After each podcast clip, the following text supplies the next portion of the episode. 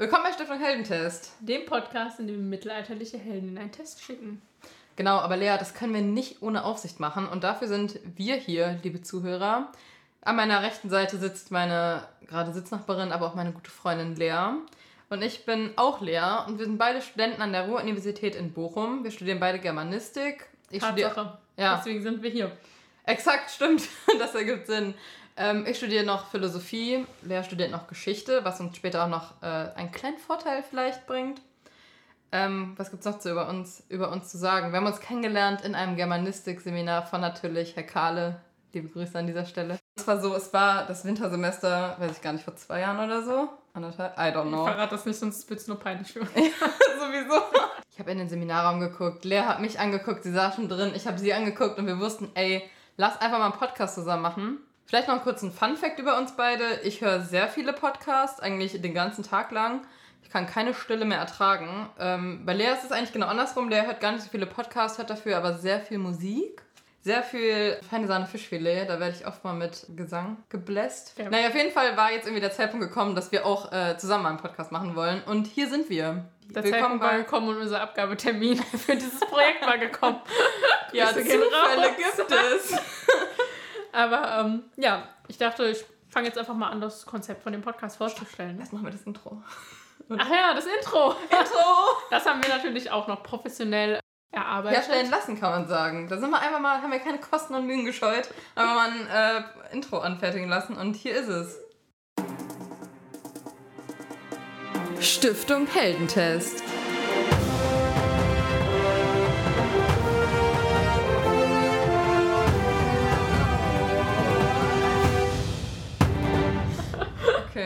So, ich hoffe, ähm, euch gefällt das Intro genauso sehr wie uns. Wir sind auf jeden Fall sehr begeistert. Ja. Genau, und ich stelle jetzt am besten einfach mal das Konzept von dem Podcast sehr vor, gerne. es hier so gehen soll. Mach es. Wir schicken Woche für Woche einen Helden der mittelhochdeutschen Heldenepik ähm, in den von uns erarbeiteten Tests Lea, stopp. Von uns erarbeitet kann man jetzt vielleicht nicht sagen, beziehungsweise man müsste an dieser Stelle vielleicht Grüße und einen lieben Dank an Ulrich Bröckling schicken, denn der hat einen Aufsatz geschrieben mit dem Thema Bausteine einer Theorie des Heroischen.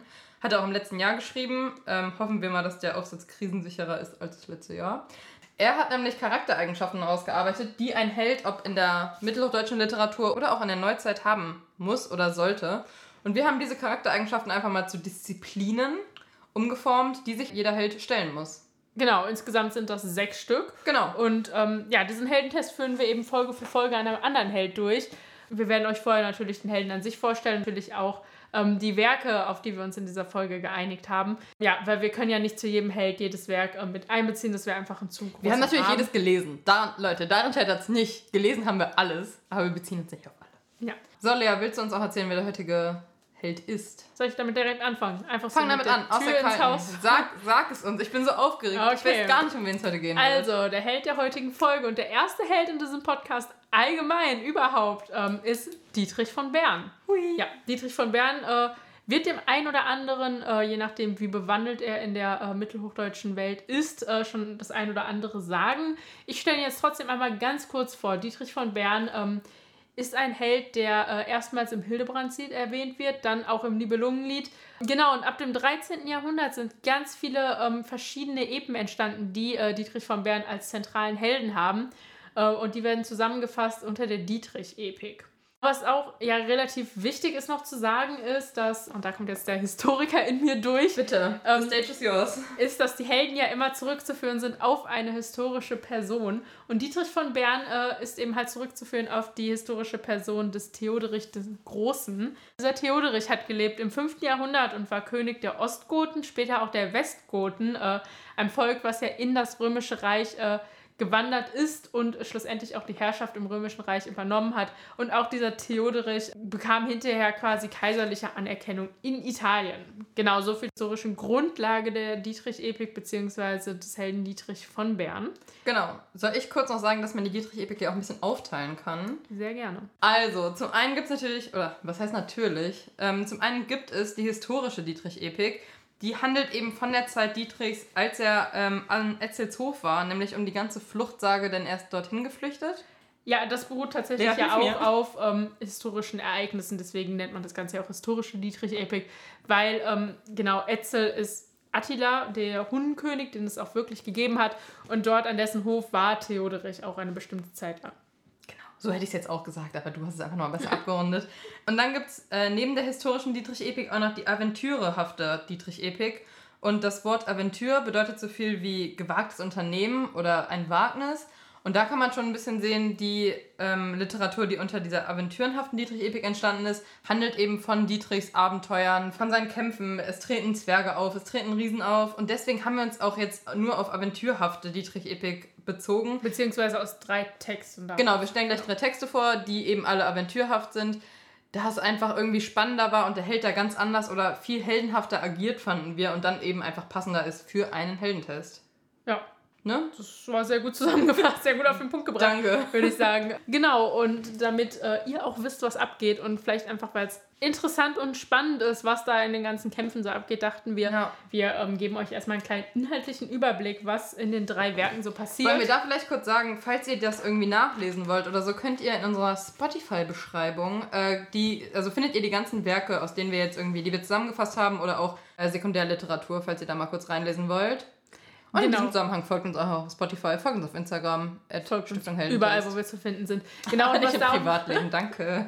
was da auch auf jeden Fall noch sehr interessant zu erwähnen ist, beziehungsweise was erwähnt werden muss, ist, dass wir uns jetzt hier rein auf die inhaltliche Sachen spezifizieren und Genau. jetzt über Überlieferung und sowas nicht drauf eingehen, weil das einfach den Rahmen sprengen würde. Aber auch da haben wir euch natürlich Literatur eingestellt, in der ihr nachlesen könnt. Genau, wir lassen jetzt in den Werken auch Namen oder Handlungsstränge weg, weil also die Namen teilweise sehr kompliziert ist. Kann nicht jeder das Glück heißen, Lea zu heißen. Ich würde jetzt einfach mal anfangen mit einer kurzen und knackigen Beschreibung vom Virginal.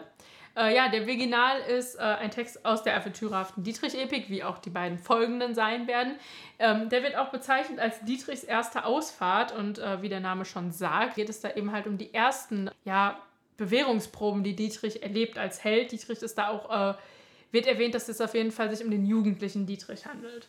Genau, und dort ist es so, dass Dietrich und Hildebrand, Hildebrand ähm, erwähnen wir hier namentlich, der kommt auch äh, immer wieder vor, das ist ein Held in Dietrichs Gefolge, der immer wieder mit Dietrich Kämpfe besteht. Hildebrand könnte auch voll der gute Schnaps sein. So ein leckerer Brand.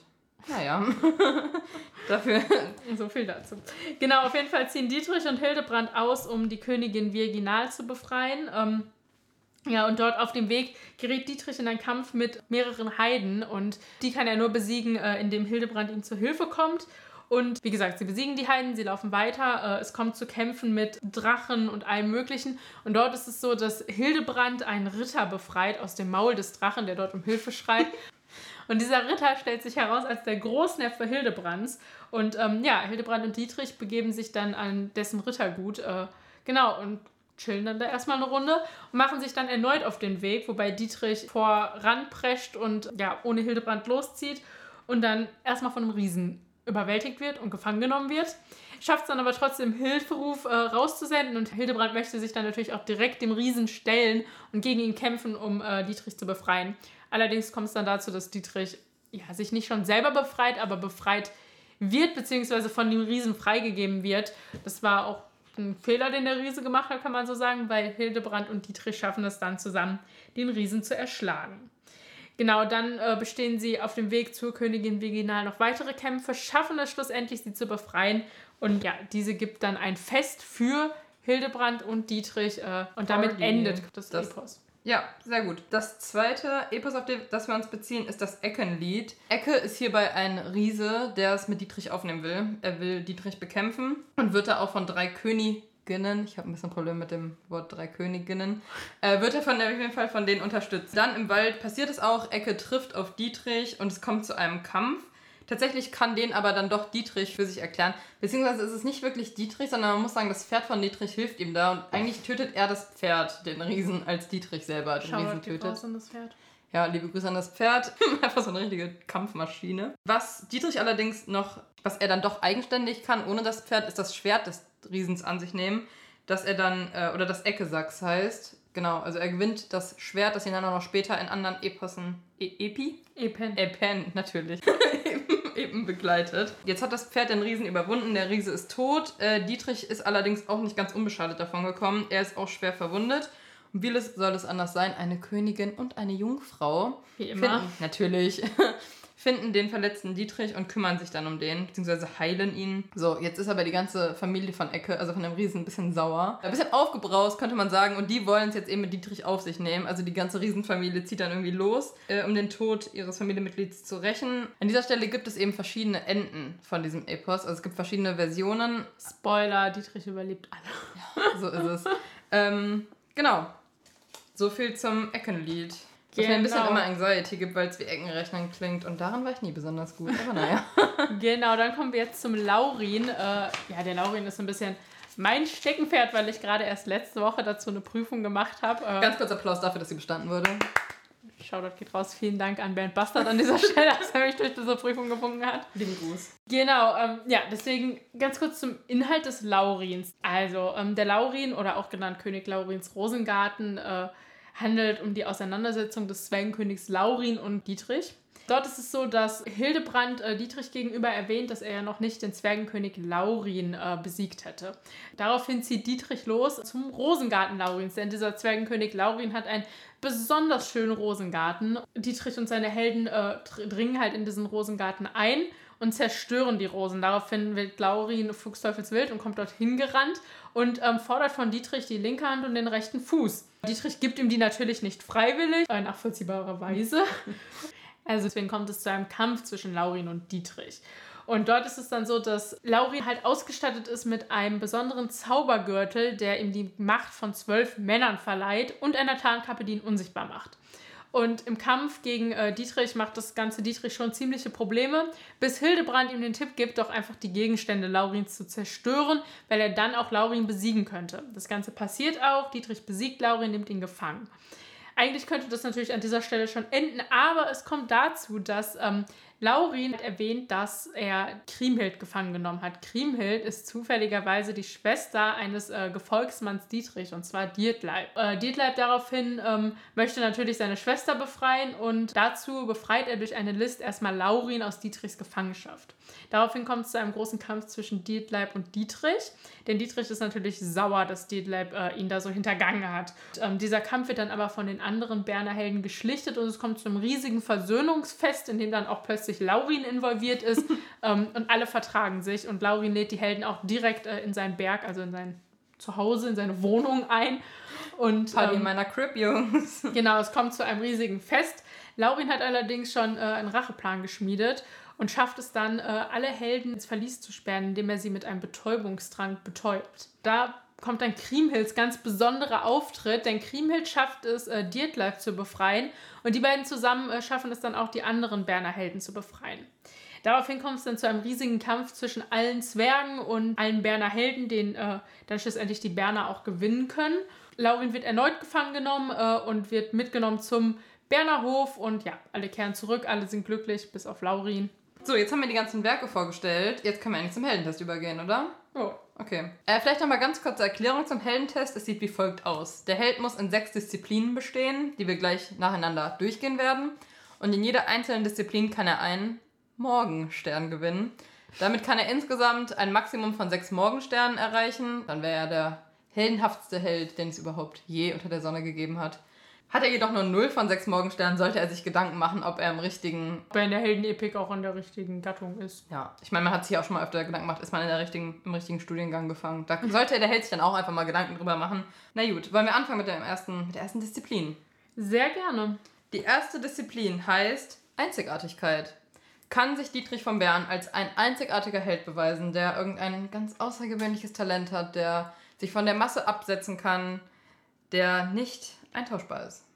Also ich würde auf jeden Fall ähm, sagen, dass Dietrich von Bern eine Einzigartigkeit besitzt, weil, das haben wir, glaube ich, im Podcast bis jetzt noch gar nicht erwähnt, Dietrich nämlich, wenn er wütend wird, ähm, beziehungsweise sehr, sehr dolle gereizt wird, ähm, kann er Feuer spucken, beziehungsweise spuckt er Feuer, was ja ihn auf jeden Fall von äh, der Masse abhebt und ihm etwas Fall. Besonderes verleiht. Außerdem ist es so, dass Dietrich ja in dem Kreis der Berner Helden als der ausgezeichnetste, größte gilt und dort auch so ein bisschen Ja. abgegrenzt ist und äh, die anderen Helden eher als Gefolgsleute von ihm Genau, auftreten, das wollte ich auch gerade sagen. Irgendwie ein Held wird ja auch erst ein Held, wenn er Leute hat, die zu ihm aufsehen, die ihm folgen. Und das hat Dietrich auf jeden Fall. Er kann Feuer spucken, er hat es geschafft, einen Riesen zu überwinden. Die Einzigartigkeit, da geben wir ihm den Morgenstern, oder? Ja, Bist du damit einverstanden? Okay, ein Easy. Morgenstern für Das Dietrich. Herzlichen Genau. Glückwunsch, Dietrich. Dann äh, die zweite Kategorie war. Ist der Gesetzesbruch, ist ein Held nur ein Held, wenn er Gewalt anwendet, indem er sich an Gesetze, an Normen hält, oder muss er auch mal die Normen brechen? Das Problem ist ja, was ich hier so ein bisschen sehe in der Kategorie ist, Dietrich setzt ja auf jeden Fall Gewalt ein. Also das war jetzt auch in allen drei Texten, die wir vorgestellt haben, vorherrschende Punkt, dass eben halt dort Gewalt angewendet wurde. Allerdings ist ähm, das Problem, was ich so ein bisschen sehe, nimmt Dietrich, also bricht er wirklich irgendwelche Normen. Zum Beispiel im äh, Virginal ist es ja so, dass er die Gewalt ja auf jeden Fall einsetzt, um Königin Virginal zu äh, befreien. Also zu einem guten Zweck, sage ich jetzt. Wobei ich da jetzt vielleicht auch weniger darauf eingehen würde, warum der Held die Gewalt einsetzt, sondern eher darauf, ob er die Gewalt einsetzt und ob er gewaltbereit ist. Und das ist Dietrich ja auf jeden Fall. Oder siehst du das anders? Nee, ich sehe das auf jeden Fall auch so. Unser Heldentest basiert ja eben auf diesem Aufsatz von Bröckling. Und Bröckling sagt, zu diesem Gesetzesbruch gehört eben auch, dass der Held einfach ein Störenfried ist. Also, dass der Held auch einfach mal loszieht und dann ein bisschen gewalttätig um sich schlägt. Da bin ich mir jetzt nicht ganz sicher, ob das bei Dietrich Vermeer immer so der Fall ist. Beispielsweise bei dem Text, den ich vorgestellt habe, beim Eckenlied ist es ja auch eher der Fall, dass der Riese so ein bisschen auf Dietrich zugeht. Bei deinen Texten, die du vorgestellt hast, war es auch eher so, dass das vielleicht Hildebrand gesagt hat, ey, geh doch nochmal Laurin bekämpfen. Wobei es ja im Laurin schon so ist, dass Dietrich ähm, in den Rosengarten zieht, ohne Grund. Zumindest in der Fassung, die ich Okay. vorgestellt habe. Es gibt Ja. äh, verschiedene Fassungen vom Laurin, wobei jetzt die, ähm, die ich vorgestellt habe, eigentlich so die Grundstory ist. Ähm, genau, es gibt noch verschiedene Vorgeschichten bzw. Erweiterungen, ähm, andere Enden, die das Ganze ein bisschen in anderes Licht rücken. Aber eigentlich ist es schon so, dass er relativ ohne Grund ähm, in diesen Rosengarten zieht. Ja, auf jeden Fall ist ja hier auch nochmal wichtig, dass der Held einfach Gewalt braucht. Sonst kann er sich als Held gar nicht beweisen, sonst wäre er nur ein Mann wie du und ich, sage ich jetzt einfach mal. Und er verwendet ja die ganze Zeit Gewalt. Also der zieht ja los und dann wird er. Also geben wir ihm Morgenstern. Komm, der kriegt den Morgenstern. Von mir Okay. hat er den. Okay. Disziplin Nummer drei ist ähnlich wie das, was wir gerade schon hatten, ist die Kampfbereitschaft. Ist Dietrich von Bern bereit, in den Kampf zu ziehen? Naja, es kommt ja immer so ein bisschen drauf an. Also zum Beispiel im Laurin ist er ja auf jeden Fall nach Hildebrands Information, dass er noch nicht König Laurin besiegt hätte, auf jeden Fall bereit, in den Kampf zu ziehen. Da würde ich ihn auf jeden Fall als ähm, kampfbereit sehen. Im Virginal würde Ja. ich das auch sagen, dass das der Fall ist, weil dort zieht er ja einfach mit der Intention los, er möchte da wen befreien und weiß ja relativ wahrscheinlich, ähm, dass er eben halt dort kämpfen muss. Wobei beim Laurin ja auch der Fall ist, man weiß ja nicht so richtig, zieht er dann jetzt in den Krieg, weil er aus sich raus sagt, okay, den will ich jetzt noch besiegen, oder eher, weil ihn das von Laurin so ein bisschen gestört hat, dieses, ja guck mal, da hast du einen noch nicht besiegt, und dann will er eben, dass er so ein bisschen, er will von Hildebrand, Hildebrand? sorry, dass er Hildebrand das eher zeigen will, hey, den Laurin kann ich auch noch besiegen. Weil er hat ihn ja noch nicht besiegt, Laurin. Er hätte das ja auch vorher machen können, bevor Hildebrand irgendwie sagt, Da ist halt die Frage, ob das überhaupt relevant ist, ob er jetzt ähm, aus welcher Intention er genau handelt. aus welcher Intention er äh, bereit ist für den Kampf. Stimmt, Oder ob es nicht einfach darum geht, so. dass er bereit ist für den Kampf. Ja, stimmt. Ich meine, der, die einzige Ausnahme macht ja das Eckenlied, weil Mhm. Ja, dort ja, da wartet der Riese ja so ein bisschen auf ihn. Er hat ja keine Wahl, außer zu kämpfen, weil sonst macht der Riese ihn halt tot. Und er will nicht. der Riese provoziert ihn zu kämpfen. Der Riese greift ihn ja auch nicht an. Stimmt, es steht sogar im Text geschrieben, dass er versucht ist, dem Kampf aus dem Weg zu gehen. Aber dann der Riese es schafft, ihn so doll zu provozieren, dass er eben doch in den Kampf zieht, beziehungsweise anfängt zu kämpfen, dass er mit dem Feuer spuckt. Geben wir Genau. ihm denn da jetzt den Punkt oder nicht? Moment, was man da bei der Kampfbereitschaft auch noch dazu sagen muss, ist, dass es auch davon ausgeht, dass der, jeder Held auch einen angebrachten Gegner hat, also einen gleich starken Gegner hat. Denn wenn der Gegner gar nicht so stark ist wie der Held selber, dann ist die Tat des Helden, den Gegner zu bekämpfen, halt gar nicht so groß, wie sie ist, wenn der Gegner eben ihm ebenbürtig ist. Ich finde es halt immer schwierig zu sagen, A, ja, es gibt Kämpfe, wo Dietrich relativ auf Augenhöhe kämpft, aber zum Beispiel im Laurin ist es ja so, dass Laurin ihm ja an sich nicht ebenbürtig ist, sondern nur durch die Gegenstände ebenbürtig wird. Aber dennoch würde ich sagen, dass sein ja, Erfolg über Laurin ja auf jeden Fall sehr viel aussagt, weil ja auch Hildebrand zum Anfang anmerkt, so ja, du müsstest noch Laurin besiegen, um noch Ja. besser zu werden. Ansonsten im Eckenlied Ja gut, er schafft es eben, den Riesen zu bewältigen, aber nur mit Hilfe seines Pferdes. Das finde ich eben auch im Virginal spannend, dass da ja, klar, er schafft es zu entkommen, aber nicht alleine. Er braucht die Hilfe von Hildebrand. Best Buddies. Ja, natürlich. Ich würde dir auch helfen, wenn du eingesperrt wärst von einem Riesen. Danke, das ist sehr freundlich. So bin ich. Ja, also ähm, geben wir ihm da keinen Punkt. Einen halben weiß ich nicht. Ich meine, er ist ja nicht ganz, er setzt sich ja auch nicht in die Ecke und weint, wenn es heißt, okay, du musst jetzt kämpfen. Er zieht schon los. Okay, dann geben wir ihm einen halben Punkt. Geben wir einen halben Punkt. Okay. Nee, stopp, wir geben überhaupt gar keinen Punkt. Wir geben einen halben Morgenstern. So ist es. So Gebt uns noch ein paar Folgen, dann kommen wir da rein. Eben. So, er hat schon den halben Test bestanden. Oder auch nicht. Ja, Mehr oder, auch weniger. Nicht, wir werden sehen. Ähm, wir sind angelangt bei Disziplin Nummer 4. Was ich finde, ist fast die spannendste Disziplin und zwar geht es hier um die Männlichkeit. An dieser Stelle muss man vielleicht einen kurzen Disclaimer einräumen, dass die Männlichkeitsvorstellung im Mittelalter komplett mit Leas und meiner privat persönlichen Männlichkeitsvorstellung heutzutage oder generell mit dem meisten Leuten wohl heutzutage äh, auseinandergeht. Ähm, Im Mittelalter war es eben so, man war halt eben nur ein Mann, wenn man irgendwie stark war, wenn man kämpfen konnte, wenn man sich äh, die jungfräulichste aller Frauen zur Frau nehmen konnte, wenn die Frau an der Seite stand und um ihren getrauert hat, beziehungsweise im besten Fall ist er noch nicht gestorben, aber dann eben auf ihren Mann gewartet hat. Und heutzutage sehen lernt mich das ja schon ein bisschen anders. Also Ja, gerade die Rolle der Frau äh, ist ja zur Bewertung der Männlichkeit jetzt in unserem Kontext ganz wichtig, finde ich. Bei den Helden eben ist es ja so, dass die Frau eigentlich immer als Randperson äh, fungiert. Es gibt ja auch keine ähm, Frau, die man so als Helden erstmal, also die einem so als Helden ähm, direkt in den Sinn kommt. Ja. Genau, die fungiert, wie gesagt, eher als Randgruppe und immer eher als ja, unterstützendes Mittel für den Helden, beziehungsweise bejubelt den Helden oder auch wie die Jungfrau und die Königin im Eckenlied eben pflegen den Mann. ja, Genau, wie würdest du das denn bewerten? Ich muss tatsächlich sagen, bei Dietrich habe ich irgendwie nicht das Gefühl, dass er dieser starke männliche Held ist, der er zu sein hat, wenn er mittelhochdeutscher Held sein will. Ich finde, er ist eben, er geht eben nicht mit gestraffter Brust vorweg und sagt, ich knüppel hier im Wald alles tot, was auf mich zukommt, sondern er ist stets auf Hilfe angewiesen. So no front, ich wäre auch auf Hilfe angewiesen, wenn mich Riesen und Zwerge angreifen. Aber ich finde irgendwie, er strahlt nicht diese pure Männlichkeit aus. Ich würde ihm jetzt nichts großartig anvertrauen, weil ich das Gefühl habe, dass er es glückt ihm zwar immer zu überleben, aber nicht, weil er so stark ist, sondern weil er irgendwie immer ein bisschen Glück hat. Und, Und- Hilfe bekommt. Genau, er bekommt Frauen. immer Hilfe und eben auch von den Frauen. Das ist hier, finde ich, ziemlich zentral, dass eben Kriemhild ihm ja dann doch, komm ganz ehrlich, die rettet ihm den Asch. Oder auch im Eckenlied ist es ja auch so, dass diese Königin und die Jungfrau ihn dann irgendwie heilen und man weiß ja nicht, ob er seinen Verletzungen nicht vielleicht im Wald erlegen wäre, wenn die Königin und die Jungfrau ihn nicht gerettet hätten. Ja, und gerade im Laurin, äh, beziehungsweise gerade Kriemhild ist ja sehr, sehr aktive Rolle. Also, wie Ja. du schon gesagt hast, ne? ohne sie hätte Dietrich ähm, nicht entkommen können, beziehungsweise hätte nicht sich befreien können und dann überhaupt diesen Triumph über Laurin feiern können. Und es gibt zum Beispiel noch eine andere Fassung vom Laurin. Kurze Side Note, insgesamt gibt es fünf Fassungen, aber auf die beziehen wir uns jetzt nicht, weil das würde den Rahmen dieses Podcasts sprengen, auch wenn ich sehr gerne mich darüber unterhalten würde. Ruf doch nochmal Bandbustard an. Mit dem Terrier unterhält sich schon gerne mit dir darüber.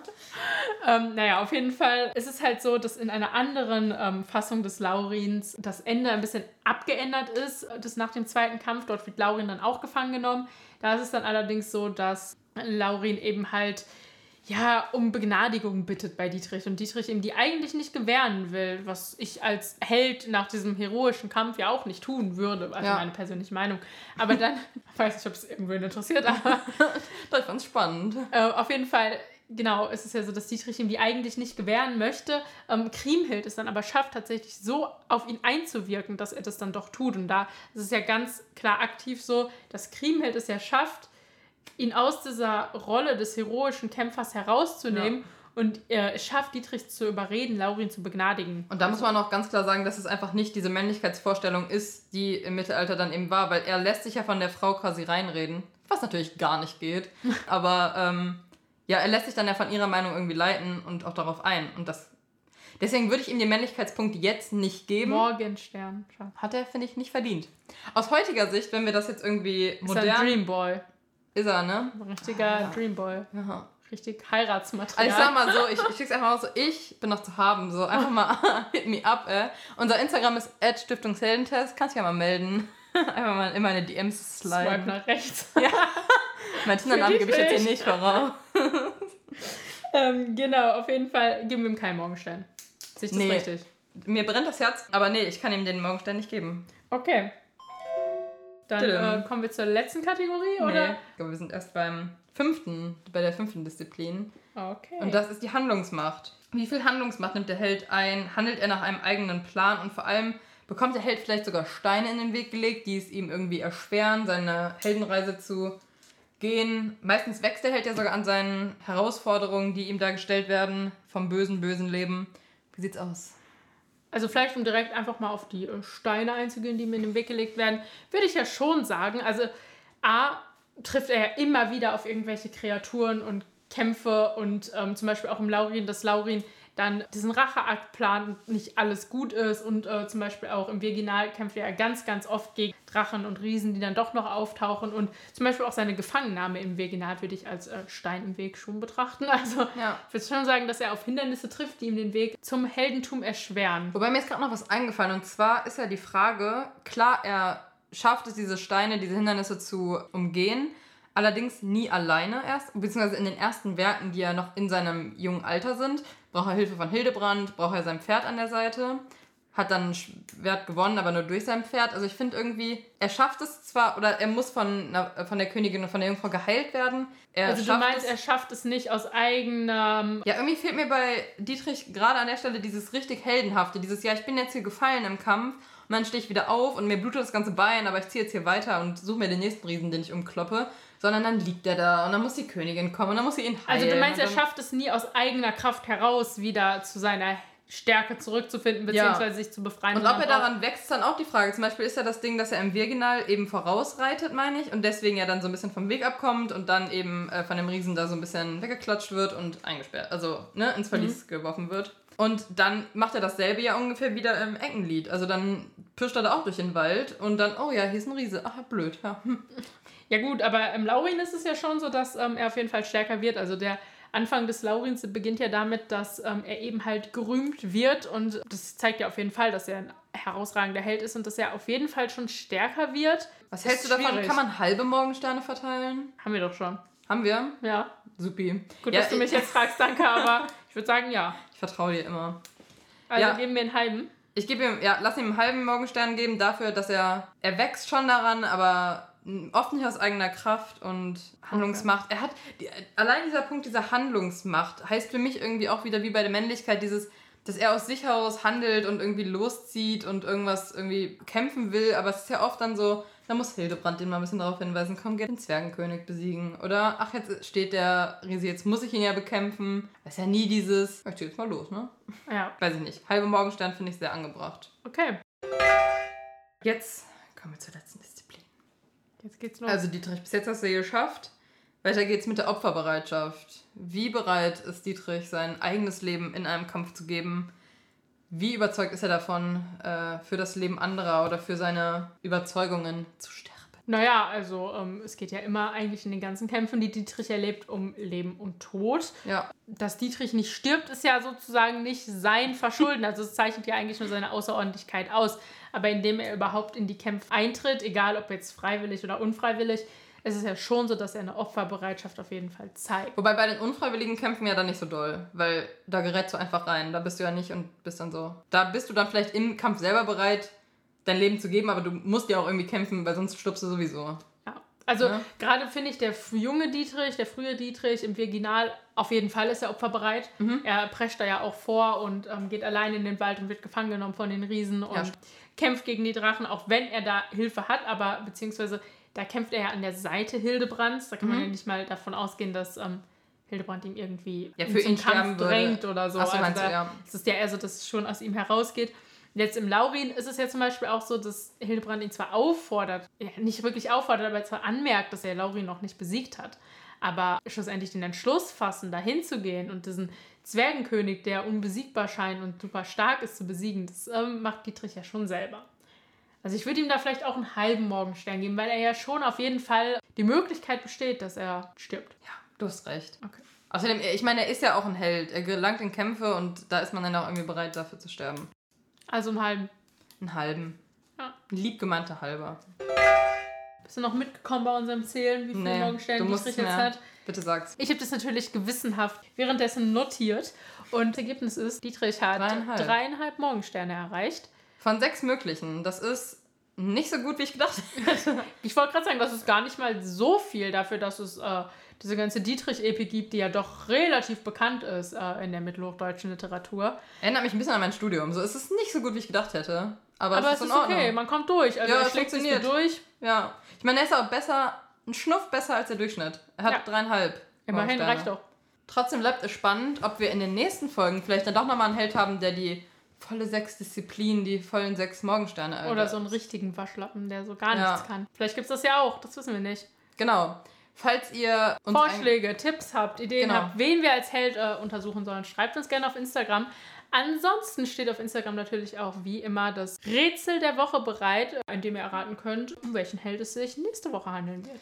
Genau, Lea, hast du noch irgendwelche letzten Worte? War sehr schön mit dir. Ich hab, finde, hat Spaß gemacht. Ja, ich Gerne finde, für die erste Folge haben wir es ganz gut gemacht. Ganz ehrlich, ich würde es nochmal mit dir machen. Man findet sich rein. Es ist okay. Dann ist es okay. Es ist okay. Ja, gut. Finde ich auch. Na dann, macht's gut und wir hören uns beim Kuss, nächsten Kuss. Mal. Tschüss. Dieser Podcast entstand im Rahmen der Übung Pergamente Mikrofon von der Ruhr-Universität Bochum unter der Leitung von Holger Kahle und Annika Meissner. Beteiligt an diesem Podcast und besonders an dieser Folge waren Raffaela, Luana, Joanna, Lea und Lea.